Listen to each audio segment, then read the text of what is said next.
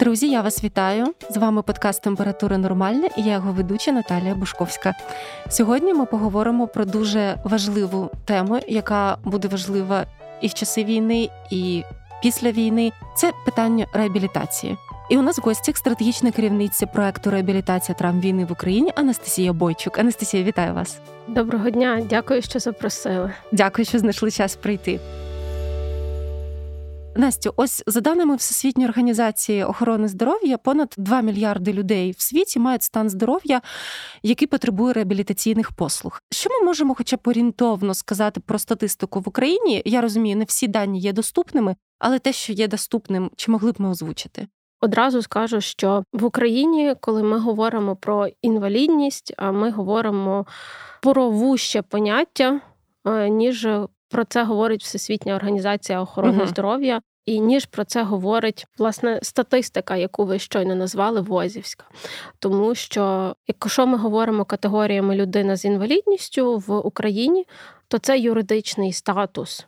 Тобто, після того, як там людина захворіла, або народилася дитина з певними особливими потребами, або як військовий або цивільний отримав травму війни, пройшов перше лікування, реабілітацію, відновився, пройшов все МСЕК або ВЛК, він отримує юридичний статус. Що він є особа з інвалідністю, він там може раз чи два на рік претендувати на якесь лікування, псевдолікування. Про це ми теж поговоримо та, детальніше. Про це ми поговоримо детальніше, але Якщо говорити конкретно, то звичайно, що людина, яка потребує реабілітації, тобто ті, про кого говорить статистика Возівська, яку ви назвали, тут мається на увазі, що люди потребують реабілітації одразу, угу. якомога швидшої. Є така концепція раннього втручання в нас в Україні. Вважають, що ця концепція стосується дітей. В основному це що це послуга раннього втручання для дітей, але це принцип раннього втручання, тобто що реабілітація повинна розпочатися якомога швидше після стабілізації стану людини і вона повинна супроводжуватися іншими послугами, іншою підтримкою, такою як підтримка зайнятості, підтримка продовження навчання, випадку дитини тощо. Але якщо повернутися до України, звичайно, у нас більшість цифр наразі про теперішній стан вона є закритою або вони є нерелевантними. До початку повномасштабного вторгнення в нас було 2,7 мільйони осіб з інвалідністю на рік. З них 170 тисяч це були діти. Угу. І зараз за останні півтора року в нас додалося 300 тисяч до цієї категорії людей, тобто в нас вже понад 3 мільйони людей з інвалідністю. А якщо говорити так прицільно, то ми всім відомо, що в нас дані по поранених є закритими. Ми розуміємо, що валова частина цих інвалідностей дуже велика кількість це є люди, які отримали травму війни.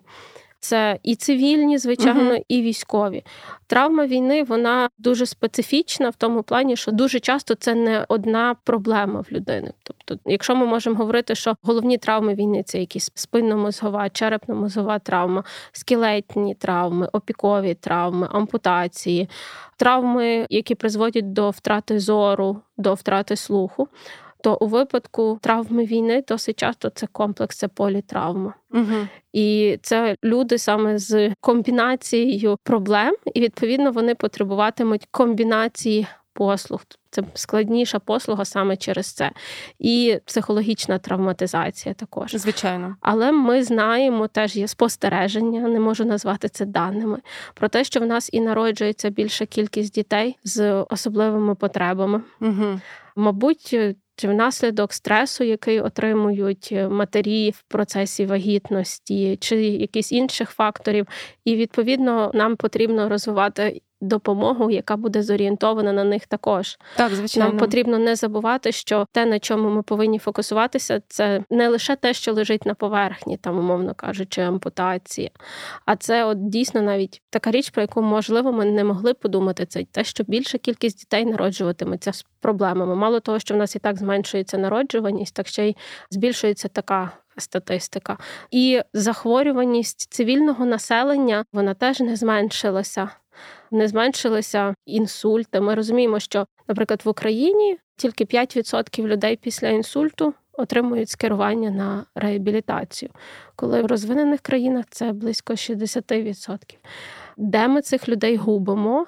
І де ми потім їх знаходимо, і яких послуг вони потім потребують внаслідок того, що реабілітаційної не отримали вчасно, то звичайно, що ми цим самим збільшуємо оцю статистику, про яку ми говоримо, кількості людей з інвалідністю, тому що. Одне з головних завдань реабілітації, посильних насправді, це зменшити ймовірність інвалідизації. І зараз та ми можемо сказати, що ми трошки як сліпі кошенята, бо ми не маємо статистики достовірної, але ми маємо все одно розвивати реабілітацію, бо ми розуміємо, які є головні елементи системи і повинні по них рухатися. До речі, ви згадали про політравму і дуже комплексний підхід. І от якраз мені здається, що в нас дуже ми про це ще детальніше поговоримо. В нас дуже застаріле розуміння того, що таке реабілітація. Тобто, от я спілкуюся з людьми, і їм здається, є якийсь лікар-реабілітолог і він робить щось одне. Але на сторінці вашого проекту ви часто пишете, що немає чарівного реабілітолога, є ціла. Команда фахівців, яка може допомогти людині стати максимально незалежною. Можна трохи детальніше про цей так званий мультидисциплінарний підхід? Власне, у нас збереглася дійсно пострадянська система вона насправді не лише пострадянська. Колись оця санаторна система вона розвивалася для людей, які хворіли на туберкульоз uh в кінці 19 століття, початку 20 століття. І ось з того часу якесь таке уявлення склалося, що поїхати а, на на води та так. на води або там на повітря подихати. Це от те, що допоможе. Там буде якийсь особливий режим харчування, ще щось. Ну, випадку туберкульозу до того часу, поки не було доступна нормальне медикаментозне лікування, поки дослідження не дозволено нам дійти до цього. Ну це був вихід. А в випадку реабілітації потрібно абсолютно не це. І насправді ми зараз маємо унікальну можливість мати такий, якби стрибок в розвитку реабілітації, бо насправді війни це те, що спонукало розвивати реабілітацію. Насправді, от коли ви починали говорити про цього міфічного лікаря-реабілітолога, то та дійсно його не існує. Існує лікар фізичної реабілітаційної медицини.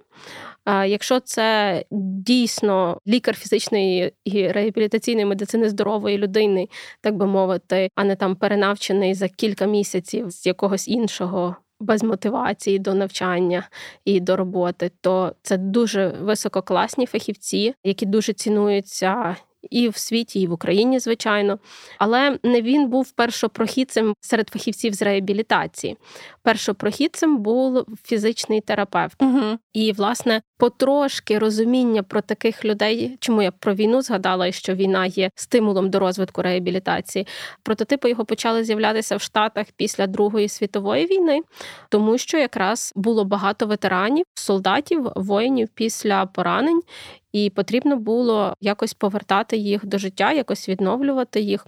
Але найбільше саме власне становлення професії склалося після війни у В'єтнамі, тому що та тоді також дуже багато поранених поверталося звідти. Їм потрібно було допомагати відновлюватися. І, от, власне, почала розвиватися оця концепція, ось те розуміння, що активність, рух, а не там лежання на ліжку під не знаю якимись вітамінними коктейлями. Коктейлями, так. Та, воно допоможе. І от професія цього фахівця вона почала розвиватися з того часу. І почалися відповідно дослідження от стрибок саме в розвитку системи реабілітації в світі, і почали розвиватися інші реабілітаційні професії, звичайно, лікаря фізичної реабілітаційної медицини, ерготерапевта, терапевта мови мовлення. І, власне, зараз у нас є розуміння цієї цілісності, що лікар ФРМ повинен бути в команді реабілітаційній фізичний терапевт, ерготерапевт, терапевт мови мовлення, психолог, звичайно, також. І е, у випадку ампутацій, то протезист-ортезист також повинен долучатися до роботи команди. Власне, вони повинні взаємодіяти для того, щоб отримати найкращий результат. Спершу їхня робота полягає в оцінці потреби людини і в постановці цілей реабілітаційних. Але насправді мультидисциплінарний підхід не обмежується лише цим. Тому що коли ми говоримо про реабілітаційну команду, то, наприклад, реабілітація вона має певні цикли і певні періоди. Угу. Перший етап який у нас в Україні надзвичайно не розвинений, якого дуже мало, це так звана реабілітація в гострому реабілітаційному періоді. Тобто, коли людина, наприклад, недавно отримала травму і знаходиться в відділенні там травматологічному або хірургічному, або нейрохірургічному. Там її лікуючим лікарем є або знову ж таки там нейрохірург, або ще хтось, тобто не лікар ФРМ. Але в цьому періоді вже фахівці з реабілітації повинні працювати з цією людиною на тому рівні, на якому вона здатна. Так, звичайно, враховуючи, що можливі певні протипоказання, але якщо стан людини стабільний, то вже потрібно з нею працювати. І власне мультидисциплінарність на цьому етапі полягає в тому, що це дуже тісна взаємодія власне з лікуючим лікарем вузької спеціалізації, не лікарем фізичної реабілітаційної медицини. Там, якщо це інтенсивна терапія або неврологія людини після інсульту, і там, мовно кажучи, вже стабільний, але проблеми з ковтанням, то необхідно, щоб терапевт мови й мовлення вже працював з цією людиною, бо проблеми з ковтанням це надзвичайно серйозна загроза загроза, навіть якщо людину врятували там від інсульту, але це надзвичайно серйозна загроза тому, що людина може. Продовжувати здавати, і в результаті там це загроза смерті. Так, так. І ось це той мультидисциплінарний підхід, який ну він теж є. Це якраз там чи інтенсивна терапія для новонароджених. Там також потрібні фахівці з реабілітації, але без лікаря ФРМ або не обов'язково з лікарем ФРМ, а це фізичні терапевти, ерготерапевти, які працюють разом з лікарями-неонатологами. І це ось. Теж такий варіант мультидисциплінарного підходу. І, звичайно, що коли вже людина потрапляє в післягострий реабілітаційний період, то там є абсолютно обов'язковим е, лікар фізичної реабілітаційної медицини, і мультидисциплінарність там вже якраз включає ще й потребу психолога, часто соціального працівника. В залежності від типу травми або захворювання можуть залучатися і інші вузькі фахівці. Якщо ми говоримо далі, що коли людина виходить з реабілітаційного відділення і йде вже ближче додому в громаду, ну то хто у нас є в громадах? Там є сімейні лікарі, і лише вони. І це вже інша модель мультидисциплінарного підходу, якої в нас в країні поки немає. Ми тільки повинні її намалювати і запустити, бо має бути модель взаємодії сімейного лікаря і фахівців з реабілітації для того, щоб підтримувати той прогрес реабілітаційний, який був, щоб людина не деградувала. Ми, звичайно ж, розуміємо, що сімейний лікар не може виконувати роль фахівця з реабілітації, безперечно, але угу. якусь певну роль там координації або взаємодії з фахівцями для того, щоб моніторити чи не відбувається регресу, або щоб могти скерувати людину, якщо він виявив, що можливо цій людині потрібна реабілітація. Це інша модель мультидисциплінарності. І я тут вже навіть не говорю про те, що людині можуть бути потрібні супутні послуги або дитині, і це ще ширша тоді модель. Наприклад, які супутні послуги? Інклюзивна освіта, угу. якщо ми говоримо про дитину з особливими потребами. Бо от я згадувала, що в Україні таке досить обмежене розуміння, що таке людина з інвалідністю. У нас ну медична власне модель, стара радянська, яку я не люблю, та на це напевно, що теж будуть жалітися деякі слухачі. Е, нічого. Е, То коли ти людину з інвалідністю ну бачиш лише як тягари через призму її діагнозу і як тягар для суспільства, і широке розуміння, яке диктує конвенція ООН про права осіб з інвалідністю, це те, що людині потрібно максимально допомогти проживати в громаді і бути максимально самостійною. Якщо для дитини максимальна самостійність, це ж означає партисипація. Партисипація це освіта. Тобто дитині має бути забезпечена можливість до інклюзивної освіти, там дошкільної, шкільної і до наступних рівнів. Якщо ми говоримо про дорослу людину, то це якась форма інклюзивної зайнятості, і це теж послуга, яка потрібна. Бо от навіть якщо ми візьмемо дослідження принципу, яке недавно робили, і на практиці знаю про це, що проблемою, яка найбільше турбує захисників, які проходять реабілітацію, є чи зможуть вони працювати. І угу. ця проблема, яка турбує не лише насправді захисників, це і людину після інсульту, яка ще працює, так, так. турбує це питання, чи зможе вона працювати. І насправді це реально стає перешкодою в реабілітації, яку насправді і психолог в реабілітаційній команді теж не може вирішити. І людина замикається і просто боїться покинути відділення. Бо їй треба якось іти в це велике життя, та, де вона не бачить світ. собі місце. Так, і це ще ширше поняття мультидисциплінарності, коли в нас зараз почали вводити соціальних працівників мультидисциплінарні команди. Вже є от відповідні зміни до нормативки. Угу. А перед цим кілька місяців тривав пілот, який робив Міністерство соціальної політики з програмою розвитку ООН. Знаєте, я бачу деякі зміни дуже такі приватні ініціативи. Наприклад, е, як намагаються вчити безоплатно на масажиста захисників чи захисниць, які втратили зір.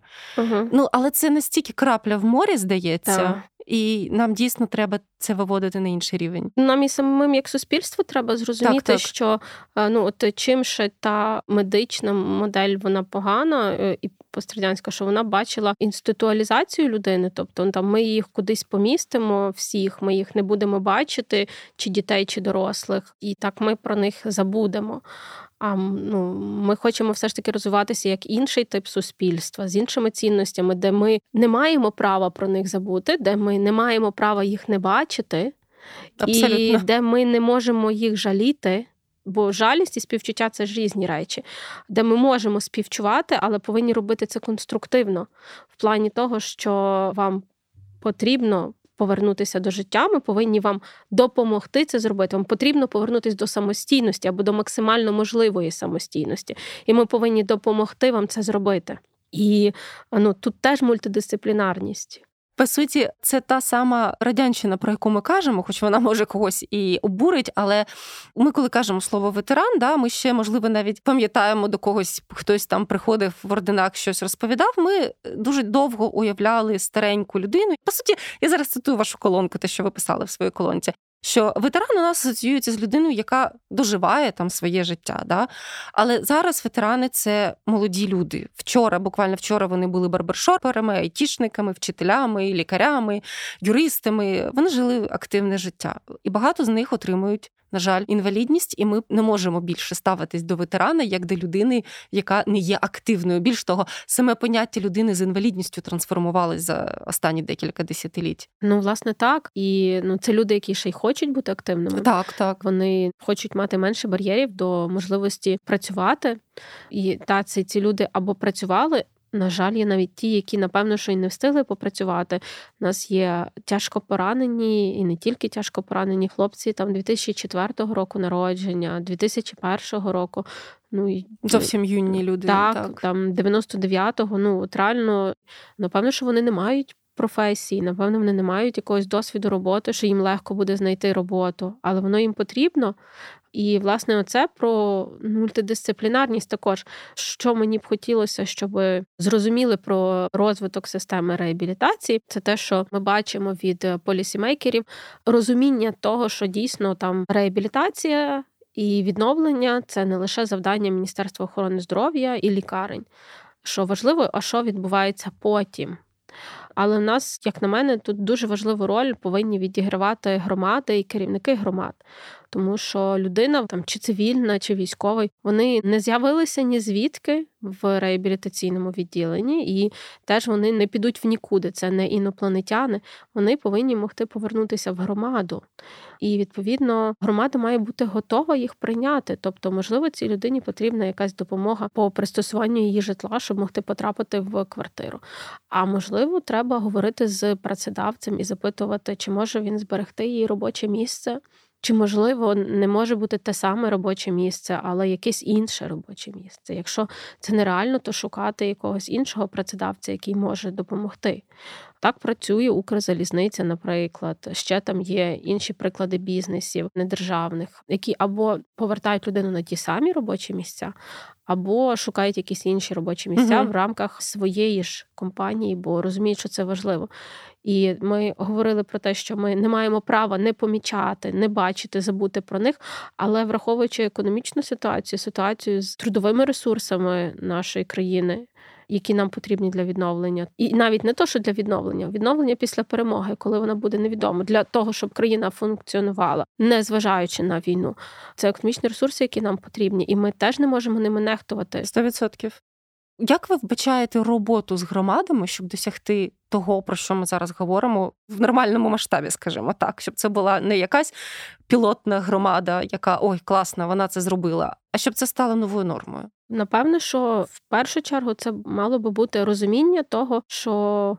Поговоримо та зараз про захисників, uh що з твоєї громади або з твого міста пішла певна кількість захисників воювати. Знаю, що мери кажуть, що коли там захисник отримав травму, вони не знають, де вони знаходяться, вони не знають, як їм допомогти.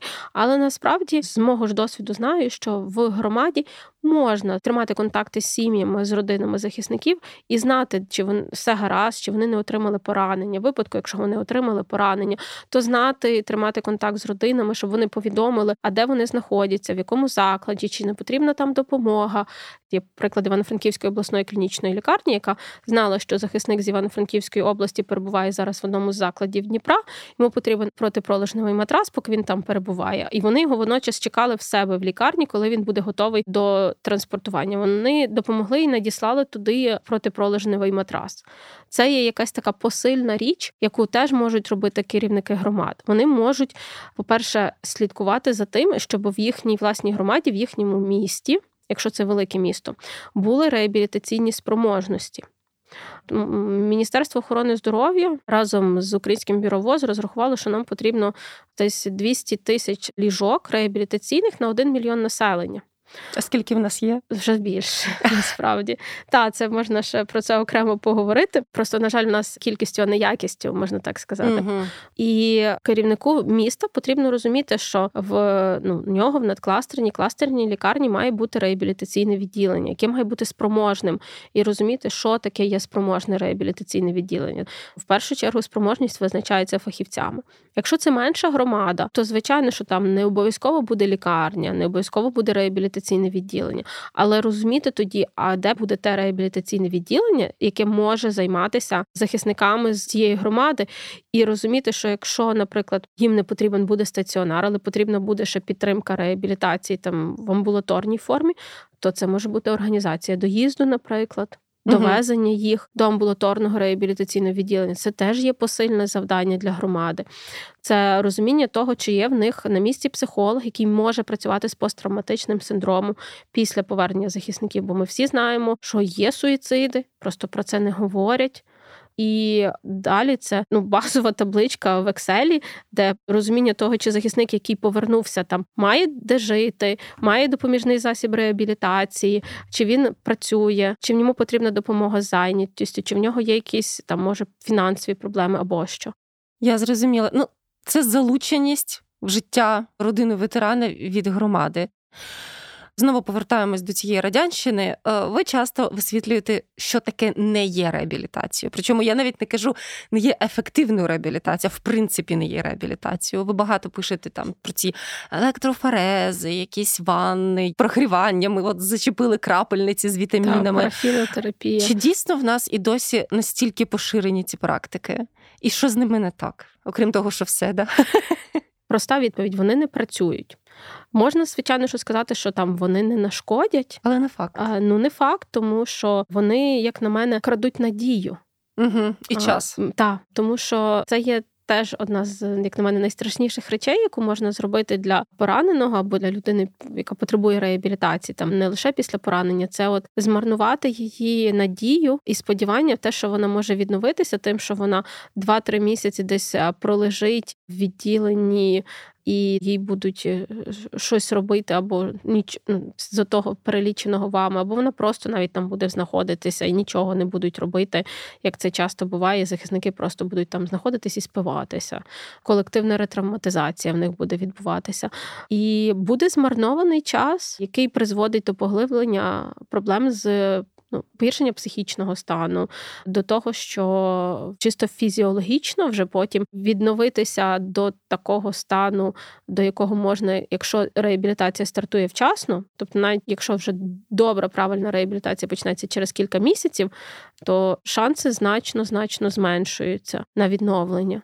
Оце, як на мене, найгірше. Це просто втрата і марнування часу людини і її надій. І потім дуже тяжко вже повернути віру людині, що щось зміниться. Є люди зі спинальною травмою, які пролежали там майже рік десь в реабілітаційних відділеннях, ще й отримали пролежні, з ними ніхто нормально не працював. І зараз насправді йдуть великі зусилля, щоб переконати їх просто, що ну ви можете. Що шанс є. Так, так. шанс є. і це найгірше. Так, я згодна. Дивіться, ми з вами проговорили різні. Проблеми, да, ми казали про несвоєчасність, ми казали про неефективність. Але якби ви могли ось назвати три основні проблеми нашої реабілітації в Україні, от де перша найболючіша, а третя ну менш болюча, щоб це було, щоб трошечки систематизувати те, що ми говорили. Я стараюсь завжди так мислити трьома категоріями. Угу. В принципі, це відповідає логіці того, як. Яким чином МОЗ зараз розвиває систему, це там мережа, людські ресурси і політики. Власне, політики, послуги як складові послуг. Якщо ми говоримо про мережу, то у нас є мережа провайдерів, яка не є спроможною угу, угу. реабілітаційно. І в нас за статистикою НСЗУ понад 230 закладів, які надають стаціонарну реабілітаційну допомогу, понад 400, які надають амбулаторну реабілітаційну допомогу, із них понад 100, які надають лише послугу реабілітації. Тобто, це зрозуміло, що це маскуються санаторії. uh Ну бо якщо є ще якісь інші супутні контракти з Національною службою здоров'я, то зазвичай це там багатопрофільна вже лікарня або якась спеціалізована лікарня. З них хороших досить мало, хто надають добре реабілітаційні послуги. Так ще й реальною проблемою є те, що маршрут. Людині є незрозумілий, uh-huh, uh-huh. до яким їй чином рухатися, щоб отримати реабілітаційну послугу ну, в достатньому обсязі, в гострому, післягострому і довготривалому реабілітаційному періоді. Ось це дуже велика проблема. Власне, наявність дуже великої кількості неспроможних провайдерів, проблеми з реабілітаційним маршрутом. Наступна це напевно, що найбільша проблема це кадрова проблема, і вона ну не так в кількості, як в якості кадрів і фахівців, і команд, які не вміють працювати для того, щоб допомогти людині і надати їй реабілітаційну допомогу. Дуже мало взагалі хто вміє працювати з дітьми, хто вміє працювати в гострому реабілітаційному періоді. І, власне, частина тих фахівців, які раніше і зараз вони це роблять, вони практикували ці радянські ще старі практики, вони дуже сильно впираються. Вони вважають, що ми 30 років е, так, це робили. робили. А що вам зараз не так. Вони собі думають, що це от просто щось їм хочуть навішати. Вони реально не думають, що можна підступитися до людини після інсульту, наприклад, і з нею займатися. Та ні, людина має після інсульту має лежати. І вони хочуть там за 2-3 місяці закінчити якісь курси, щоб просто отримати сертифікат і могти йти на роботу, тому що постановою Кабінету міністрів визначена мінімальна оплата, яка необхідна для фахівця з реабілітації. І їм ці цифри в голові, і, і все. Далі в нас є дуже велика проблема того, що в нас немає реабілітації в громадах. Тобто в нас є реабілітація при лікарнях наразі. Зрозуміло, що її потрібно було будувати. В першу чергу акцент повинен був бути на цьому. Це був правильний акцент, коли ти розбудовуєш систему, коли нічого немає. Ти повинен стартувати там з гострої після гострої реабілітації, яка при багатопрофільних лікарнях. Але людині часто потрібно далі реабілітація, так, так. і це може бути довгий період часу. І це послуга, власне, яка не надається цілою командою. Вона зазвичай надається там окремим фахівцям з реабілітації і не лікарем, а власне. Фахівцем з реабілітації, як фізичний терапевт, ерготерапевт або терапевт мови й мовлення, або сестра реабілітаційна. І можливість саме юридично цієї монопослуги в нас її немає зараз. І дизайн програми медичних гарантій її не дозволяє. Хоча це насправді розвинена світова практика. Яка працює, і нам дуже добре було би з цим працювати, тому що це би дозволило системі бути гнучкою, не мати прив'язаності лише до закладу охорони здоров'я, де надається реабілітаційна допомога, і дозволило б розтягнути послугу в часі. Тому що кажу, людям часто потрібно не там 2-3, навіть 8 реабілітаційних циклів, а їм потрібно ну, довше. Але послуга якогось одного або двох фахівців з команди поруч з місцем, де вона проживає. І, власне, напевно, що це головні проблеми. До речі, давайте розшифруємо, можливо, хтось вперше взагалі зустрівся з темою реабілітації. От, на прикладі, хто такий аргетерапевт і що він робить, мені здається, дуже класно буде продемонструвати, що таке взагалі ефективна реабілітація. От ерготерапевт це людина, яка допомагає адаптуватись в побуті. Якщо я правильно читала інформацію, то там навіть є спеціальні тренувальні такі обладнання, щоб людина. Знову вчилась сама застібати гудзики. Оце і є, по суті, реабілітація, зробити людину максимально незалежною. І, на жаль, дійсно, ані масажем, ані електроферезом, ані ваннами. Навіть якщо людина можливо отримує від цього задоволення, і тоді окей, хай цей масаж буде ресурсом.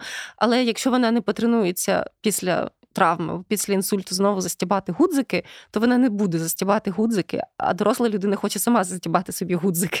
Та, щоб могти сходити в туалет, так. як мінімум, розстібнути гудзик і щоб не стати там тягарем для своїх близьких. Тому що якщо людина не самостійна, ми втрачаємо не одну людину, а цілу людину. Так або мінімум одного члена сім'ї. Так, так. Та ерготерапевт ну, дійсно вчить базово людині навчитися знову їсти. Там після інсульту, наприклад, якщо він працює з верхніми кінцівками, з їхньою можливістю до самообслуговування, воно так і називається, можливістю їсти там або допомагає підібрати якусь там допоміжні засоби для того, що, наприклад, якщо в людини там або рука труситься, або в неї проблеми з захватом пальців, е, допомагає підібрати спеціальну ложку, наприклад, або допомагає радить, як перешити одяг таким чином, щоб людині легше було а, дійсно застібати або розтібати гудзика або блискавки. І це насправді дуже кропітка робота. Це там не гра, є дійсно дуже великі там різні методики для цього обладнання, але важливіше за будь-яке обладнання це знання і вміння фахівця це робити. А, Тому так. Звучить, що нам дійсно треба знову просто переколошматити все, що в нас є, повністю все змінити. Але на вашу думку, чи є в нас шанс дійсно стати прогресивним гравцем в сфері в системі реабілітації і в першу чергу забезпечити потреби наших, е, наших людей, і цивільних і військових, і зробити так, щоб максимальна кількість людей була максимально незалежною? Чи подолаємо ми ці випробування? У нас є звичайно, що шанс. Ми повинні ним скористатися, але для цього ми повинні бути відвертими самі з собою і казати, що ну у нас є проблеми, ми не вміємо, не знаємо. Хоча, звичайно, що в нас є окремі відділення, в нас є окремі фахівці, в яких я вважаю, що можуть вже вчитись навчатися іноземні фахівці. У нас нещодавно проходив національний конгрес по мультидисциплінарній реабілітації. В ньому брали участь саме як спікери, доповідачі іноземні фахівці, вони були вражені бачити досвід і кейси реальні з пацієнтами деяких наших реабілітаційних команд, тому що частиною конгресу було саме формат, коли команди демонструють реальні кейси і як вони з ними працювали, і прямо приходили навіть з пацієнтами. І вони були в шоці в багатьох випадках і просто ну були вражені і казали, що їм є чому повчитися були зареєстровані слухачами фахівці з Польщі, які приїхали і після кількох презентацій наших фахівців пішли хантити людей. Є класні фахівці. Я не їх не багато, але враховуючи потік власне поранених, е, ну і не лише поранених, але поранених в першу чергу, враховуючи такий характер травми, то і те, що я говорила на початку, то досвід, який отримують зараз наші фахівці, він є колосальний і ну його його немає більше ніде в світі. Ну там можна зараз сказати, що ще Ізраїль його має, але все одно не в тому обсязі, не, не в тому ті масштаби, та, не ті масштаби. І наші фахівці за кілька років, а деякі з них вже і зараз можуть бути тими, хто може ділитися досвідом і навчати власне іноземців.